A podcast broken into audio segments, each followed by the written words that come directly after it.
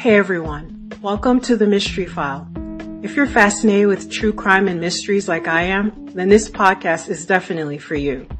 Each week, I'll be talking about some of the most intriguing and mind-boggling cases that are just stranger than fiction. Trust me, you won't want to miss these. On this first episode, we'll take a look at a really bizarre case out of Circleville, Ohio that takes hate mail to a whole new level.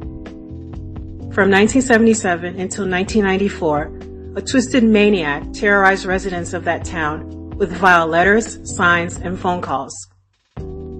Some of the letters even contained arsenic. The writer destroyed countless lives and led one man to his death. No one has ever been charged, but evidence points to a seemingly normal local man named Paul Freshour.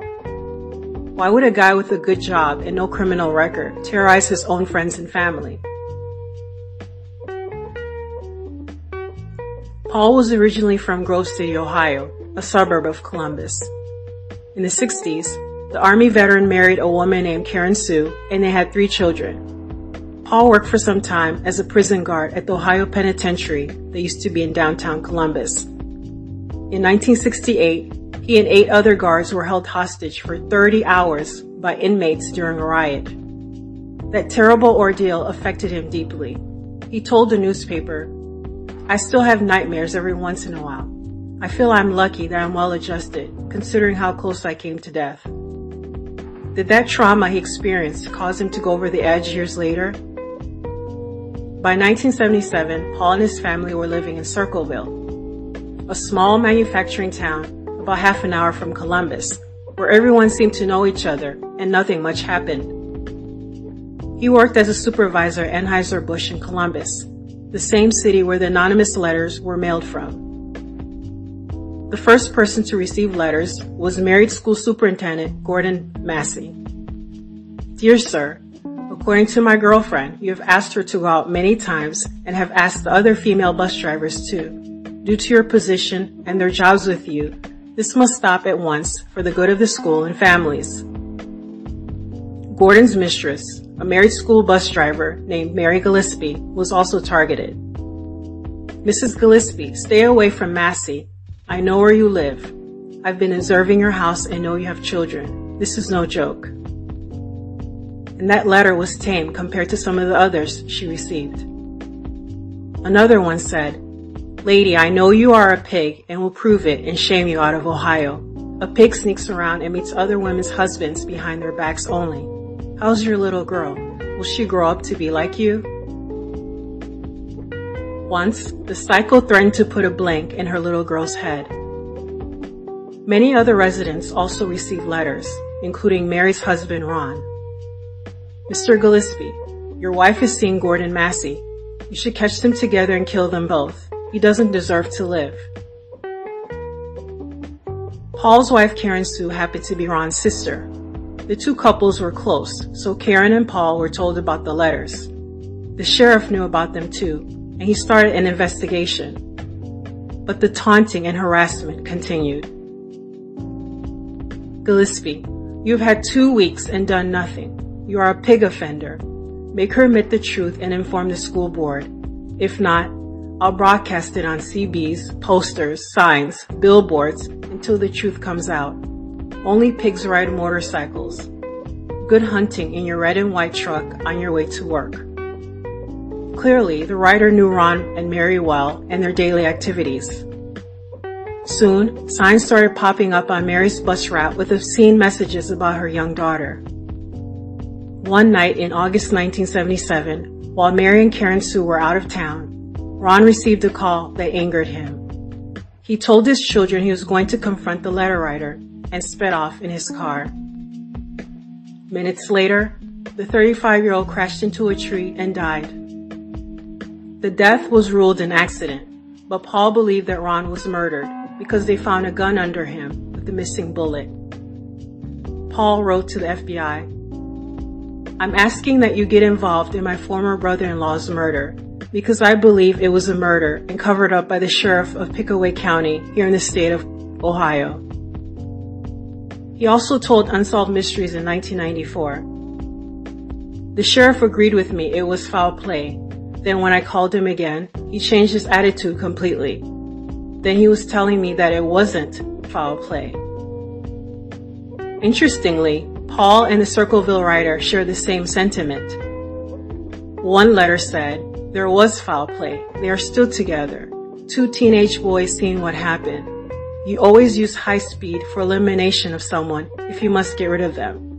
You don't fire shots for drinking. The police lied. The writer also spoke about signs in restaurants in Grove City where Paul had a second home. In 1982, Paul and Karen Sue split up and she accused him of having a violent temper. They both had restraining orders against each other. The following year, Mary Gillispie found a crude booby trap on her bus route containing a loaded gun. Luckily for her, it did not go off. The police traced the gun to Paul. He claimed it had been stolen, yet he never reported the theft. The day Mary spotted the trap happened to be the same day Paul took off from work, although he did have a strong alibi. Karen Sue told the police that years before, she discovered letters hidden in their home with the same distinct block writing style the Circleville writer used. It appears that she herself never received any letters. Could it be because she possibly helped write some of them? Karen Sue also said that Paul hated Mary because of her affair with Gordon Massie. Now, Mary did admit to having an affair with Gordon, but claimed that it started after she received the letters. But no one believed her. Paul was given a polygraph test, which he failed, so he was charged with attempted murder. While out on $50,000 bond, Paul checked into a mental hospital, but told a local newspaper that he was in good mental health. He denied writing the letters or making the trap, but claimed that he, Mary, and four others wrote to the Circleville writer to scare him off. We did it four or five letters only, no violence in them, Paul said, just to tell him what we knew and that we knew who he was. He never revealed who they wrote to. During trial, the judge allowed 39 letters to be admitted into evidence because the writing was similar to that on the trap. Two handwriting experts testified that Paul most likely wrote the letters. The jury found Paul guilty of attempted murder even though his fingerprints weren't found on the gun or trap, and a witness saw a man at the scene who looked like Karen Sue's boyfriend, not Paul. Paul was sentenced to 7 to 25 years and carted off to a Lima, Ohio prison. To everyone's surprise, the letters continued from Columbus, hundreds of them. The warden insisted it wasn't Paul because they checked his mail and he was strip searched. But the sheriff, Dwight Radcliff, believed that Paul was the culprit and probably had the letters smuggled out. Radcliff also thought some of the letters could have been copycats. It seems like the only time Paul received a letter was when he was in jail. Freshour. Now when are you going to believe you aren't getting out of there? I told you two years ago. When we set them up, they stay set up. Don't you listen at all? No one wants you out. The joke is on you. Ha ha. In 1994, Paul was released from prison after serving 10 years. He wasted no time going on Unsolved Mysteries, the only Circleville resident who appeared on that show. All the letters, signs, and phone calls suddenly stopped around that time. In total, at least 1,000 letters were sent to residents in Circleville and some nearby towns. Paul professed his innocence for the rest of his life. He even wrote a 38-page document to the FBI asking them to investigate his case, but it's unclear if they ever looked into it. Paul claimed he wasn't allowed to view forensic evidence, but wrote, I believe every letter constituted an attempted murder charge. So how would he know that unless he wrote them all himself? He alleged that Sheriff Radcliff, the prosecutor, the Ohio Bureau of Criminal Investigation, and Ohio courts were all corrupt, and that they worked together to set him up for attempted murder. Paul sure seemed paranoid. He wrote that Karen Sue lied about him to the police to get back at him after losing the house and custody of the children during their divorce. He also accused her of writing a threatening note to Unsolved Mysteries that said, Forget Circleville, Ohio. Do nothing to hurt Sheriff Radcliff. If you come to Ohio, you obstacles will pay. Signed the Circleville writer. Paul outed a bunch of people in the documents and agreed with some of the allegations made by the Circleville writer. He called Gordon Massie a functional alcoholic. He said the coroner was a child molester. He said the sheriff was a liar and covered up crimes to advance his career. He accused Mary of making the booby trap, lying under oath, tampering with evidence, and murdering her husband Ron. Mary Gillispie and Gordon Massie were afraid of Mary's husband when he caught them, Paul wrote, and they feared that he would do to them. This is a motive for murder. Mary Gillispie got by with murder thanks to the Ohio legal system. He really seemed to be obsessed with Mary, who happened to receive the most letters from the Circleville writer. Why did her affair bother him so much? Was it just because he was close to Ron, or was it something else?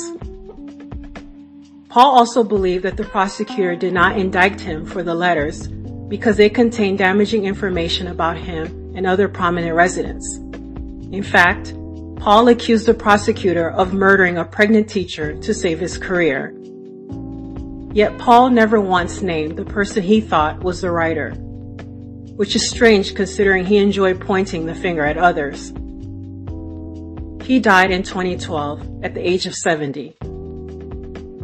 In a 48 hour segment about the Circleville writer, handwriting expert Beverly East analyzed 49 letters and compared them to Paul's handwriting. She saw quite a few similarities, like how the letter G was written. I would swear on the Bible that Paul Freshour wrote all of them, she said. 48 Hours also revealed that Paul's fingerprints were found on some of the letters sent from prison. Still, the case remains unsolved. Next time, I'll be talking about a college student who vanished into thin air while bar hopping late one night. This disappearance is so puzzling that even seasoned detectives can't figure out what happened to him.